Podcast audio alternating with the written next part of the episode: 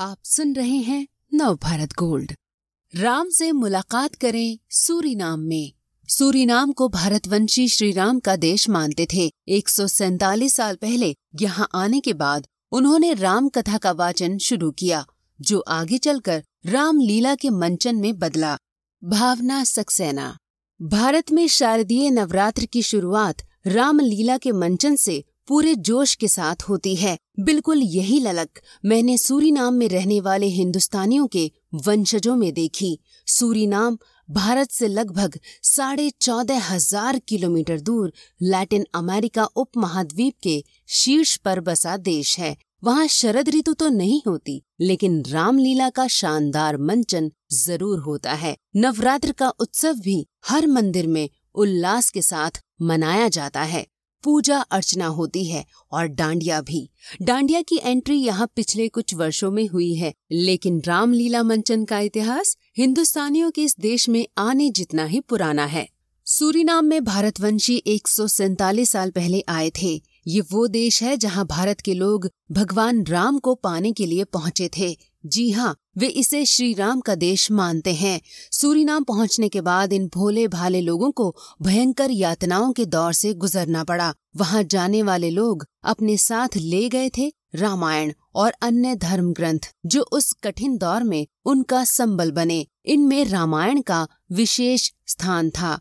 दिन भर कड़ी मेहनत के बाद भारतवंशी मजदूर शाम को बैठकर रामायण की कथाओं और चौपाइयों का वाचन करते। धीरे धीरे ये संवाद के और नाटक के रूप में उभर कर आने लगा। रामलीला से ही सूरीनाम में नाटक खेलने की शुरुआत हुई। वक्त के साथ भारत से आए लोगों की आर्थिक स्थिति भी बेहतर होती गई। राम कथा के संवाद राम लीला का रूप लेने लगे। और रामलीला का विधिवत मंचन शुरू हुआ। एक वक्त ऐसा भी आया कि रामलीला मंचन की सूचना स्थानीय अखबारों में दी जाने लगी। सूरीनाम के हिंदी सेवी स्वर्गीय पंडित अमर सिंह रमन ने मुझे बताया था कि किस तरह जब वे हिंदी सीखने भारत आए तो वापसी में उनके सामान में सिर्फ़ कुछ पुस्तकें और रामलीला के पात्रों की पोशाकें, मुखौटे, मुकुट, तीर और तलवार भरे थे। वे सूरी नाम में रामलीला के मंचन को नई ऊंचाई देना चाहते थे और इसमें सफल भी हुए।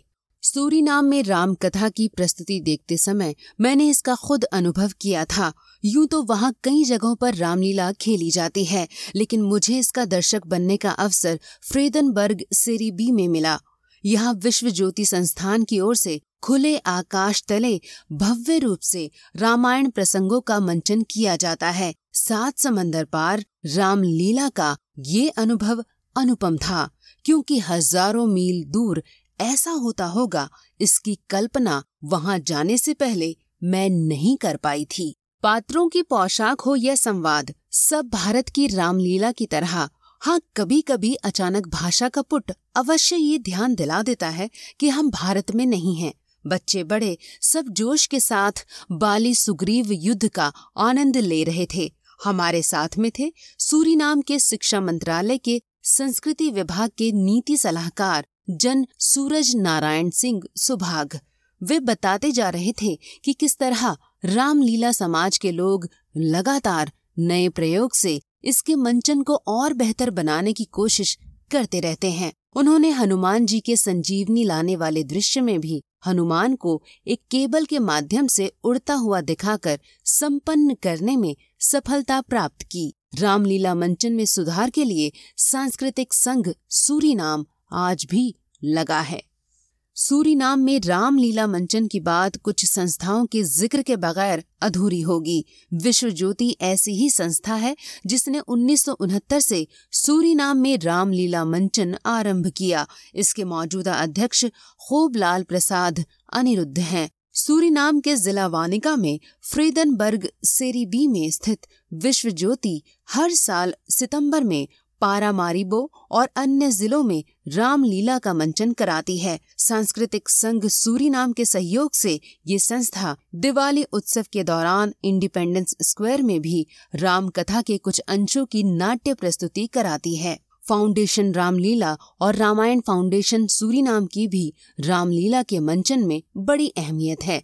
इनका मकसद नाटक, संगीत और सांस्कृतिक गतिविधियों के सभी तत्वों का समावेश करते हुए रामलीला का विकास करना है लेडिंग स्थित social cultural and youth association और श्री महाशक्ति दुर्गा समाज भी रामलीला के मंचन और राम कथा के प्रसार में जुटी हुई हैं। इसीलिए आने वाले वक्त में सूरीनाम में रामलीला का मंचन और बेहतर होने की उम्मीद है रावण दहन के बिना रामलीला का अंत नहीं होता। सूरीनाम में भी कुछ जगहों पर रावण के पुतले जलाए जाते हैं, लेकिन ये व्यापक स्तर पर नहीं होता। सूरीनाम की रामलीला को अंतर्राष्ट्रीय स्तर पर मान्यता मिली है। इसे भारत में भी सराहा गया। साल 2019 में प्रयागराज के कुंभ मेले में सूरीनाम के कलाकारों द्वारा रामायण प्रसंगों के मंचन की काफ़ी चर्चा हुई।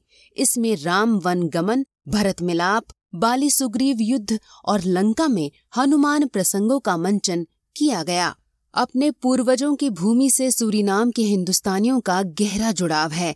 इसलिए जब 6 अगस्त को राम जन्म भूमि का पूजन हुआ तो उसी समय सूरीनाम के विष्णु मंदिर व अन्य मंदिरों में भी पूजा अर्चना की गई।